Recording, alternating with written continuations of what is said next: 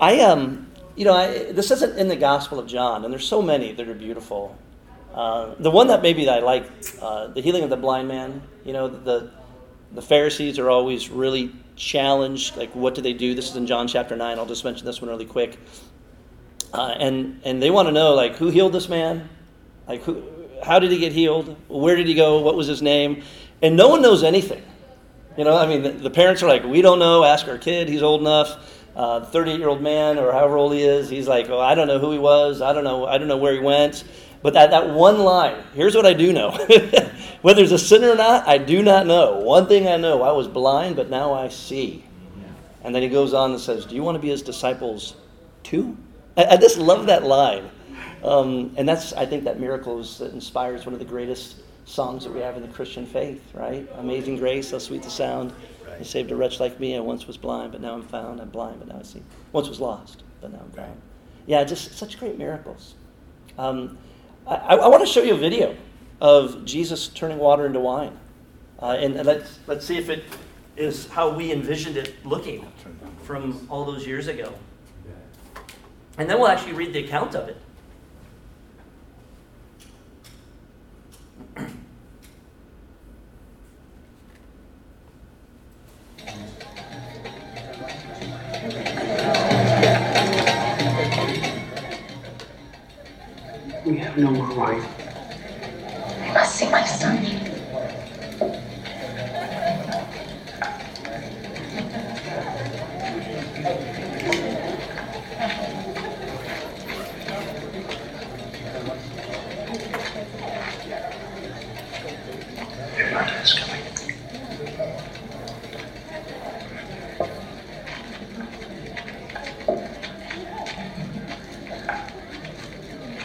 More wine.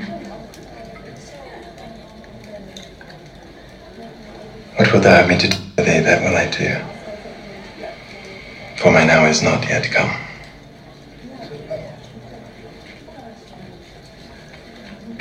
Whatsoever he saith unto you, see that ye do it.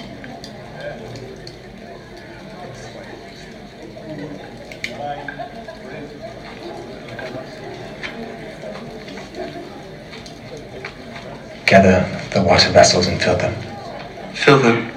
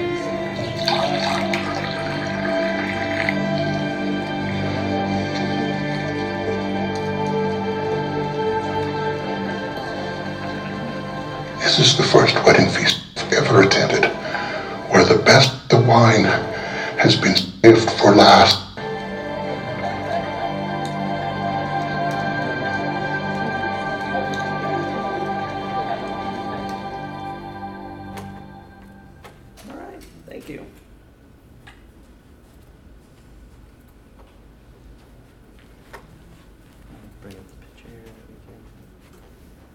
I like this. I like this picture here. I don't know if this is what it actually looked like or not, but I want to read to you the account of Jesus turning water into wine. And then I just want to ask you some questions about like what what about this miracle seems strange to you?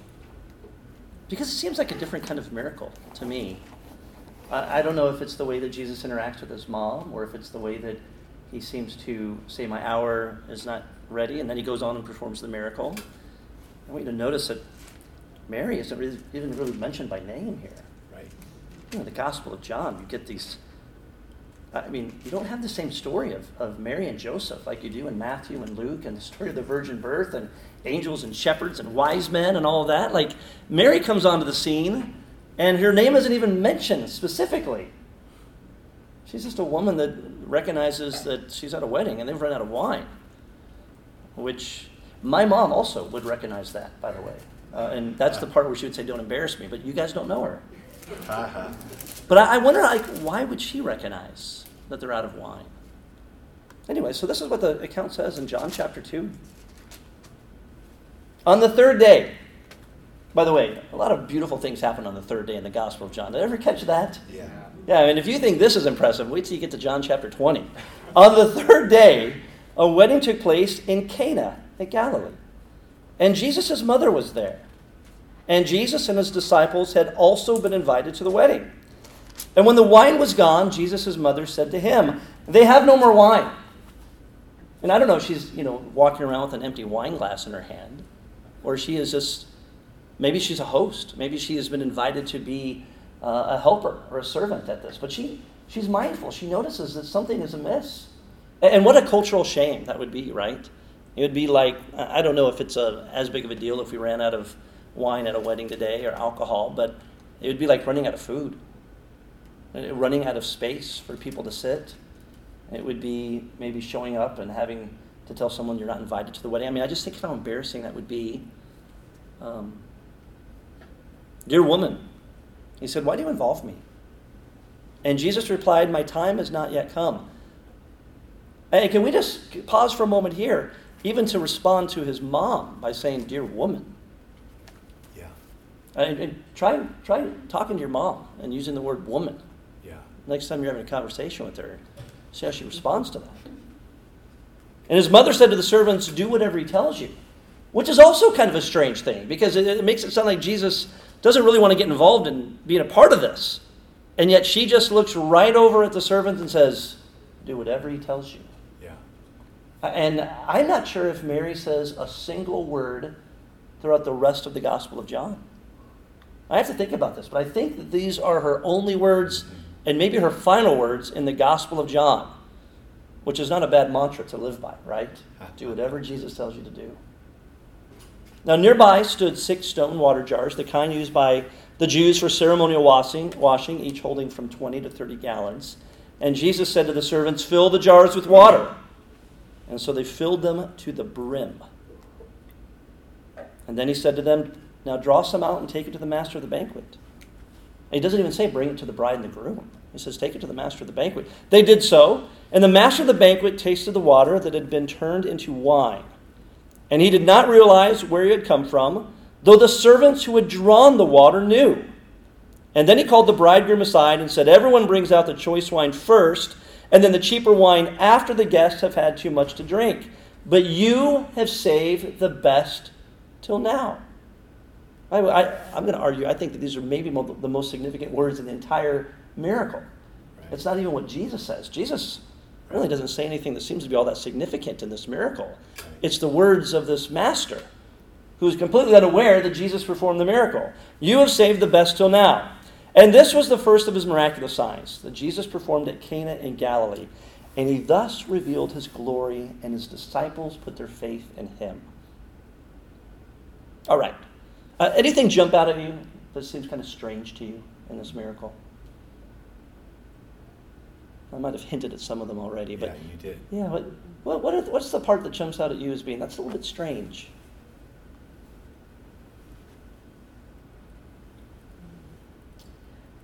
I just, I just now noticed this, but the stone water jars were not drinking water, they were ceremonial cleansing water. Yeah. Okay, yeah, Very good.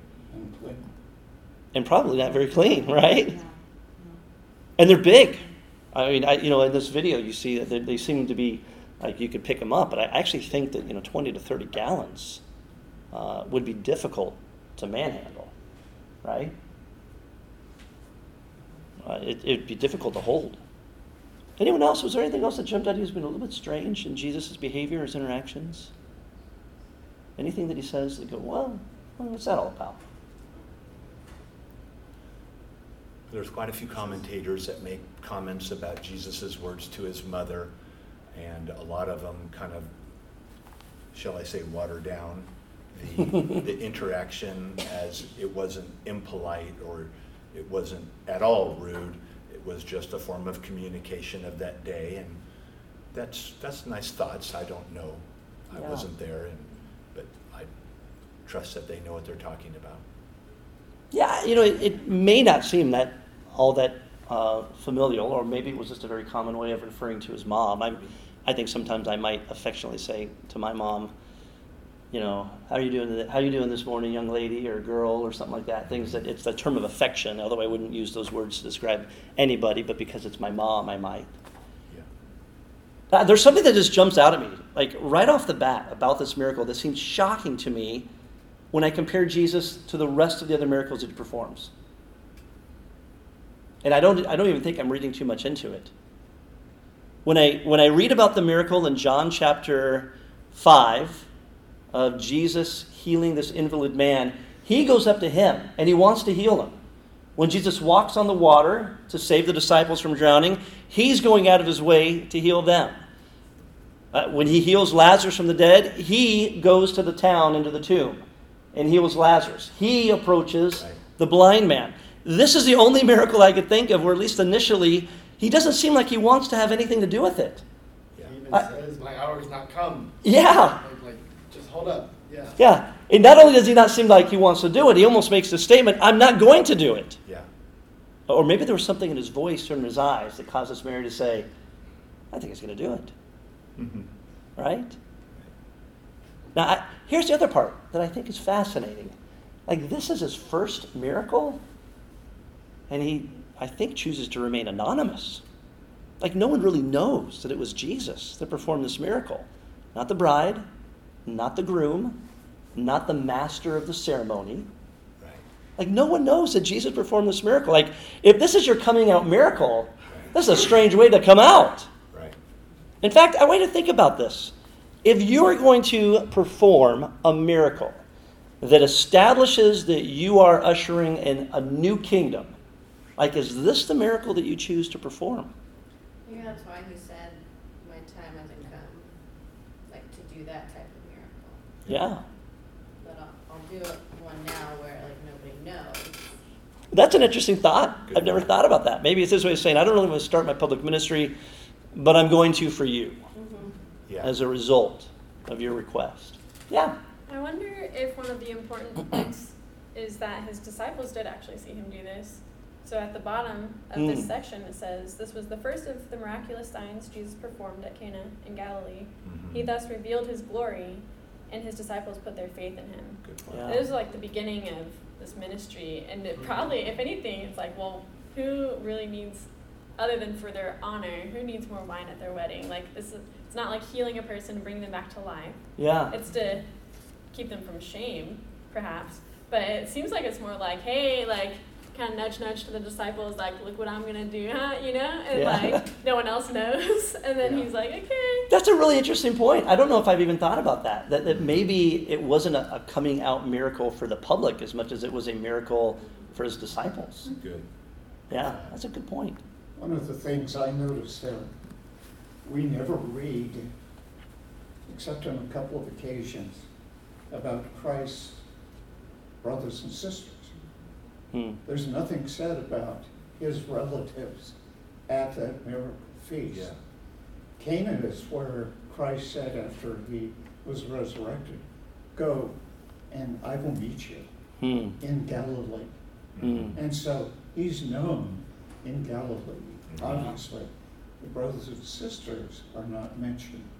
But Mary, who Mhm. plays a very insignificant role as far as culture is concerned, is there with her son. Mhm. Have his brothers and sisters never seen him do Yeah. anything of this sort? Have they any hint that he has these powers and ability? We don't know. Right. Yeah. But mother seems to have an instinct. All of you mothers out there understand what I'm saying. Mothers seem to have an instinct that my kid can do this. Yeah. So it's time for you to get started. Uh, that's an interesting thought. I, I never even thought about this idea that maybe Mary is nudging Jesus because she knows something about who Jesus is. Uh, you know, maybe maybe it's Mary's nudge that inspires the first miracle in the public ministry of Jesus to be made clear. I, now, I'm not questioning God, and I'm not questioning the Scriptures or God's timing. I hope that you don't think that I am. But but if I were to start my public ministry and if I was trying to make a statement about who I am, I might almost do it in the reverse order that these Gospels portray Jesus performing the mm-hmm. miracle. I might start in John chapter 11 where I'd raise someone from the dead. Good thought. I might, I might then go to John chapter 9 where I heal someone who was born blind. I might then perform the miracle of the feeding of the 5,000 because at that point I'd want thousands of people to know who I am. Or, or I might even walk on water and save my disciples from drowning. Because that theological statement of I have the power over water, the same way God had the power to divide the waters when he saved the Israelites. I might start with that one. Uh, now, I, honestly, like this is a miracle that shocks me, not just because Jesus doesn't seem to want to do it and then does it. Yeah. It shocks me that this is the very first one. Like water to wine? But then I did some reading, and you know I've been thinking about this for a while. Um, I work at a winery. For those of you that know, I preach at the Woodland Hills Church of Christ, but I work at a winery, and so I've been around grapes and vines, and I think about this a lot. And I, I could see why this would be so significant, because there's this passage in the book of Amos that talks about this idea of a new kingdom and it being connected to wine. Uh, now, there are a ton of passages in the Old Testament that speak to this, but let me just read to you this one passage that for the ancient Israelite community, they associated a new kingdom being established with this new wine. And I'm going to find Amos here in a second, and it's not easy to find in my Bible. It seems to always be jumping out of place. Look at Amos chapter 9, one of the last verses in the book of Amos, starting in verse 11. In my Bible, it's entitled Israel's Restoration. In that day, I will restore David's fallen tent. I will repair its broken places, restore its ruins, and build it as it used to be, so they may possess the remnant of Edom.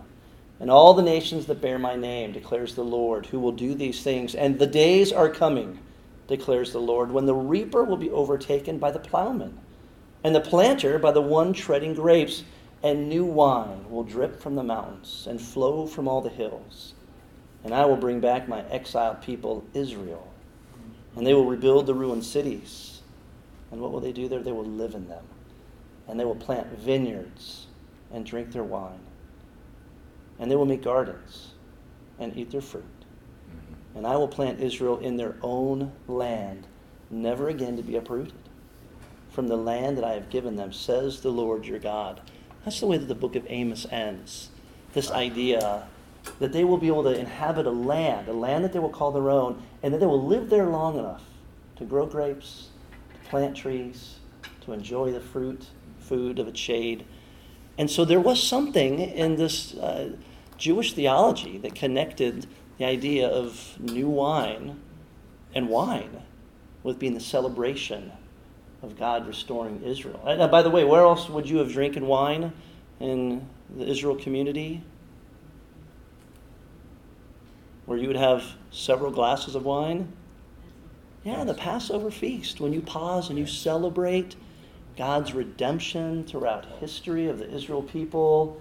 And, and you go through and you read those accounts of Jesus establishing this Passover meal, and oftentimes it talks about him sharing a second glass of wine or in ancient Israel, you would have had three or four glasses of wine. Like it would have been multiple glasses and celebration, and the night would have lasted for hours. And this would have been a part of the way that you celebrate God's redemption throughout ancient Israel's history. Not all that different. You know, we take communion, and in some churches, not in the Church of the Christ I'm familiar with, but in some churches, communion is with wine. Right. It's still connected to this idea of a new kingdom. Right. Now, here's the stuff I think about.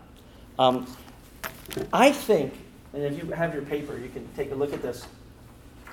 I think that those words, save the best for last, are pretty significant. Because I think that that really essentially points us to the resurrection.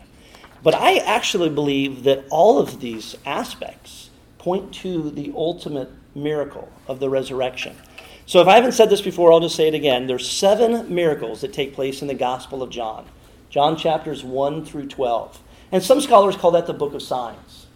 And chapters 13 through 21 deal really with the last week of the life of Jesus. There are seven miraculous signs. Each, some people would argue, go from uh, lesser to more significance. Uh, there's a building up, there's this climax of the miracle accounts that take place. You have the water to wine, and then you have the healing of an official son. He's not dead, he's just sick. You have a man who's an invalid. He's not dead, he's just injured. And then you have Jesus calming the sea. Like it seems to be building up on one another. And it ends with Lazarus being raised from the dead, right? But it doesn't really end there. I mean, it ends with Jesus being risen from the grave.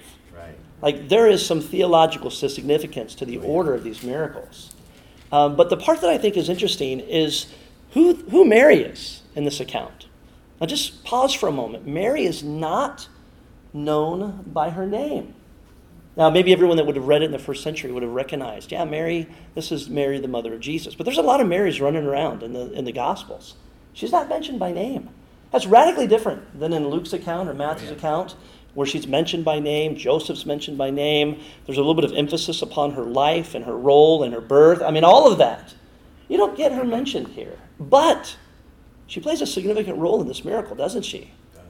And, and by the way, the next time that Jesus refers to her as woman, where does that take place? Crucifixion. Crucifixion. Do you remember what, what's taking place there? He's dying. He's looking down, maybe at John, and saying, Take care of this man. Yeah. Mother. Woman, behold your son, and son, behold your mom. Right? Like, I, I'm not sure if this isn't a little bit of foreshadowing to the words that Jesus will eventually say and refer to to Mary on the cross. And by the way, that's not the last time that Jesus calls a woman woman. There's another Mary in the Gospel of John that he asked the question, Woman, why are you crying? This is in John chapter 20. Now, I, I, think that some of the dialogue between Jesus and his own mom is foreshadowing the resurrection with his own words to Jesus speaking to his mom on the cross and Jesus speaking to Mary Magdalene after he's risen from the grave. Um, by the way, this, this idea of timing, uh, we don't have time to do it, but you know, Jesus says that statement, I, it's not my time. And that idea of time or hour, that is mentioned over and over again in the Gospel of John. Right. Like when his hour has come, Right. he decides to wash the disciples' feet. When the hour has come, Judas betrays him. When the hour has come, he decides, not Pilate, he decides that he will be crucified. And this is the very beginning of the idea of the timing and the hour being introduced in the Gospel of John. All of it points to the resurrection. But I think maybe the part that I like the most is this idea that you have saved the best till now. Uh, now, normally in the Gospels, I think of Jesus' words being the most significant. But in this miracle account, Jesus' words just seem to be questions and statements. They're a little bit ambiguous. But the servant, the, the master of the banquet, I mean, he, he makes the ultimate statement Right. You have saved the best till now. And in my mind, I, I can't help but to think about all of the different prophets that came leading up to Jesus. And then Jesus isn't a prophet, he is God's son. And in the Gospel of John, he's God. I, I love those words, you have saved the best till now, because I actually think that that's a little bit of a, of a preview to the rest of the next six miracles leading up to the miracle of Jesus. Ultimately, what is the greatest and the best miracle in the Gospel of John? It's the miracle that takes place at the very end. He saves the best to the last. It's not just a reference to Jesus having come at the very end of all these other prophets. It's a reference to, I think, the resurrection that takes place at the end of all these other miracles.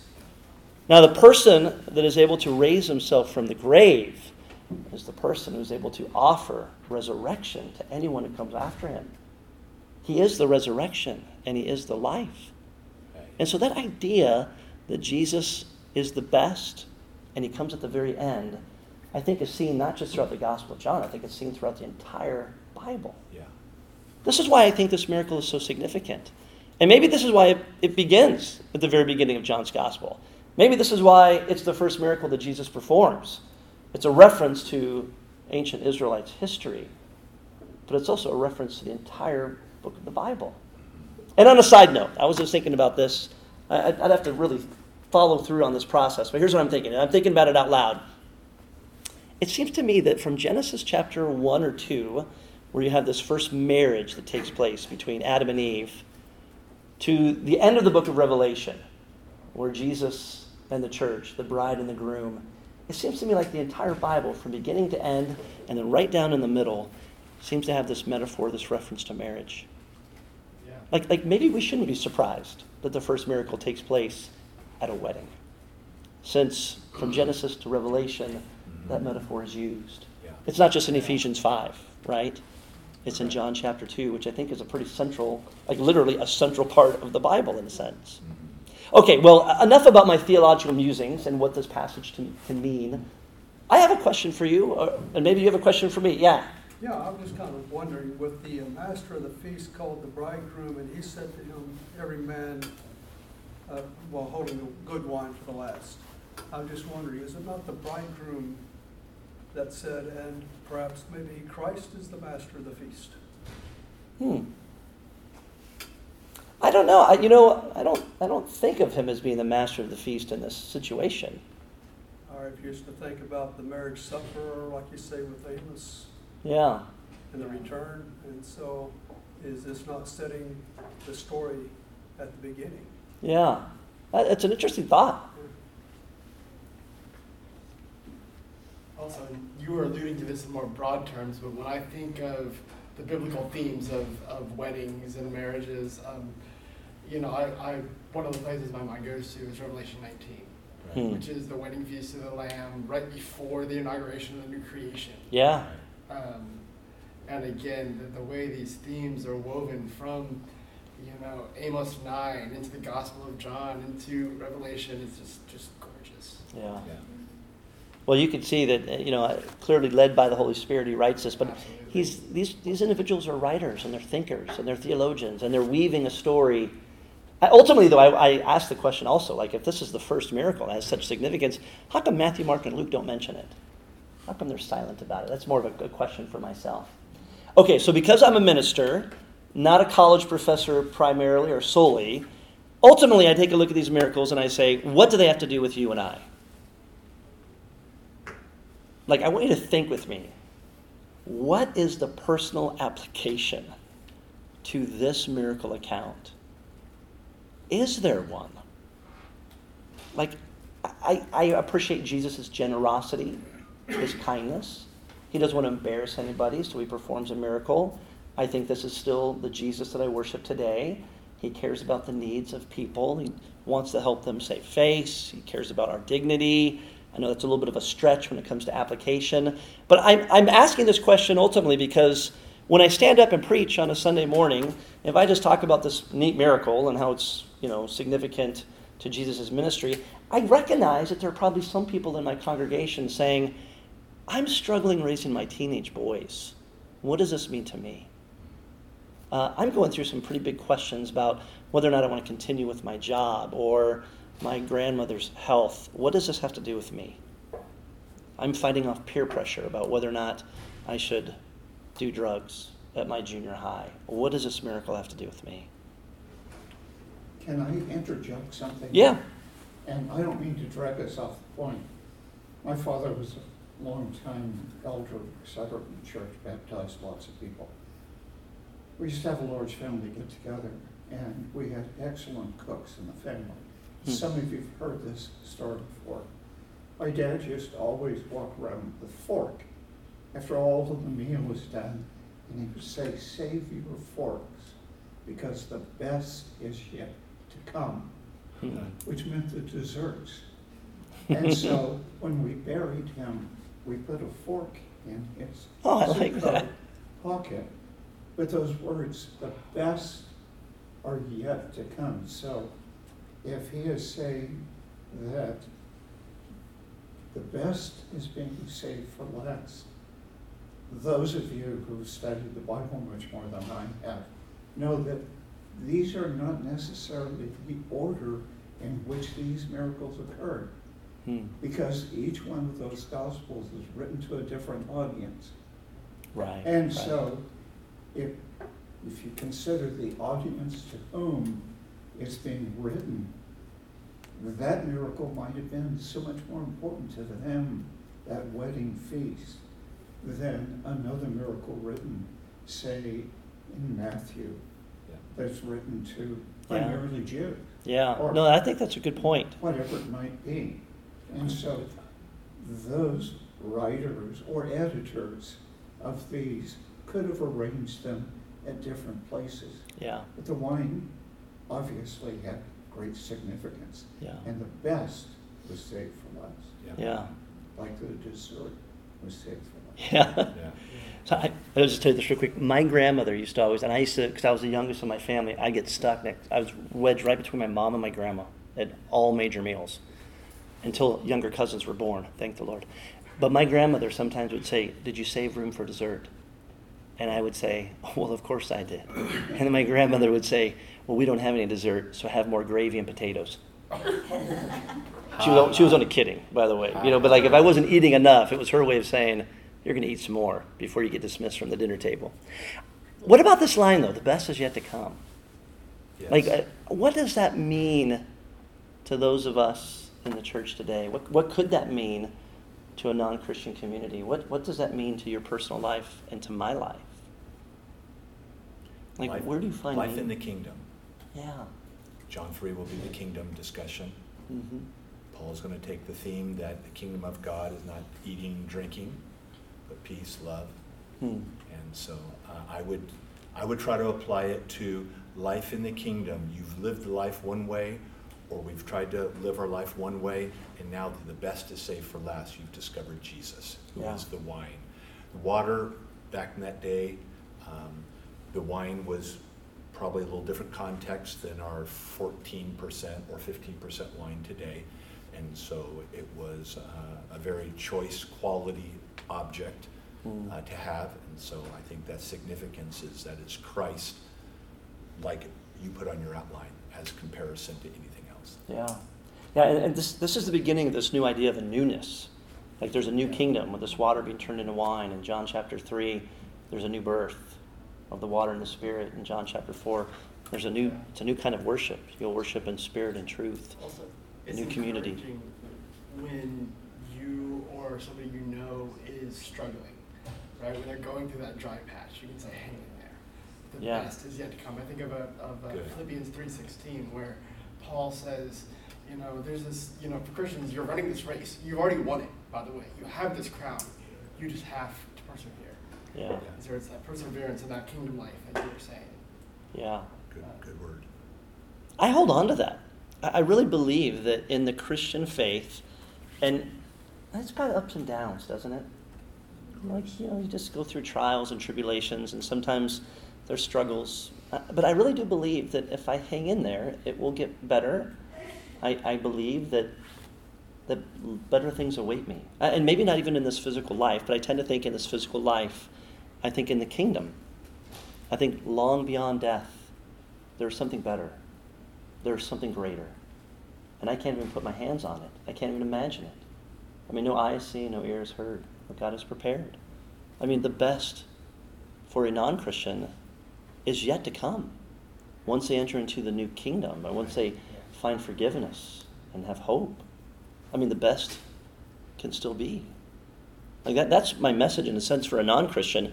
Um, and I don't, I don't mean to over symbolize any of these things, but I will say the biggest thing that I've taken away from studying this passage recently is those jars.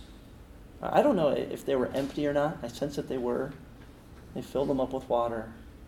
Jesus turns them into wine. And they end up being the best beverage that anyone can have. I really take seriously this idea that when I'm experiencing emptiness, and I experience it on a regular basis, that God can fill me up with His Spirit and pour me out and make such an impact in other people's lives that will cause them to say that the best is yet to come. Like, I, I'm a vessel, right? Uh, there's a whole other theological lesson to be taught about the number of different ways that jars are used in the Gospel of John. Right. The woman at the well, she leaves her jar behind. Um, there's another example of a jar that's, I'm forgetting what it is in the Gospel of John, but it'll hit me later. Yeah? Yeah, That was, uh, I thought your analogy is pretty good because the ancients considered the wine to be a spiritual sort of a drink. The Greeks, the ancient Greeks, and Oh, yeah? you you even call it spirits today if you're drinking a strong drink. Yeah. When Jesus washes the disciples' feet, he's using a jar, I Right. think. Pours it out and he washes the disciples' feet. Right. Yeah, I, you know, there's just there's just so much here. You know, there's not much more in the Gospel of John about wine. There's something in John 15 about Jesus turning, well, not water into wine, but you're the vine and he's the branches. Right. But you know, you recognize how much water is used in the Gospel of John. Yes. John chapter 2, it's water to wine. And John chapter 3, that's water but spiritual baptism. And, in John chapter 5, the healing of the invalid man, he's lying near water. In John chapter 6, Jesus walks on water. John chapter, 4, living water. yeah, John chapter 4, it's the living water. Seven. Yeah, I mean, like, it's, it's amazing how much water is used in the Gospel of John. But it's the only time that wine seems to really be, well, no, other than maybe the wine mixed with vinegar offered to Jesus on the cross. Well, now I'm just now I'm just rambling and babbling. Thank you for being here. Thank you for uh, your time and your attention. I'm gonna I'm sure have a full day today, but this will be one of the highlights of my day. I've never done this on my birthday. Uh, I don't get asked to speak very often uh, at the Pepperdine Bible lectures. I'm so grateful to do it, You did a to meet some new friends, and to be reacquainted with people that I, I see on a pretty regular basis. Thank you for sharing. I, I, I need to say this real quick too. I was in this class last year, and I heard Dan teach, and I tried to structure my entire lesson today based upon the way that you did it, with such an openness, asking mm-hmm. questions, hearing feedback. Thank you. So you had an influence on my life from last year. So thank you. Well, let's let's close with prayer, and then we'll we'll head on out. Is that be okay? Actually, Dan, do you want to close us in a prayer? Would you do that for us, please? God, we've been very touched by a transparent leader of your kingdom and an employee here at Pepperdine, a brother. Um, we feel like we've been a part of something very special today. And uh, we feel as though that we are tasting a high quality wine in this class. We have fellowship, we have interaction, we are finding that you are you truly do satisfy our hunger. While we have ups and downs in life, um, you are our constant, you are our source, you are the beautiful flow. And so I thank you uh, for Greg doing this awesome class today and for each one here. And I pray that you fill this day with joy and gladness for all of us and especially for him as it's a special day as you blessed his mother and now us with his presence among us. Thank you for Jesus in his name. Amen. Amen. Thank you. Who are you?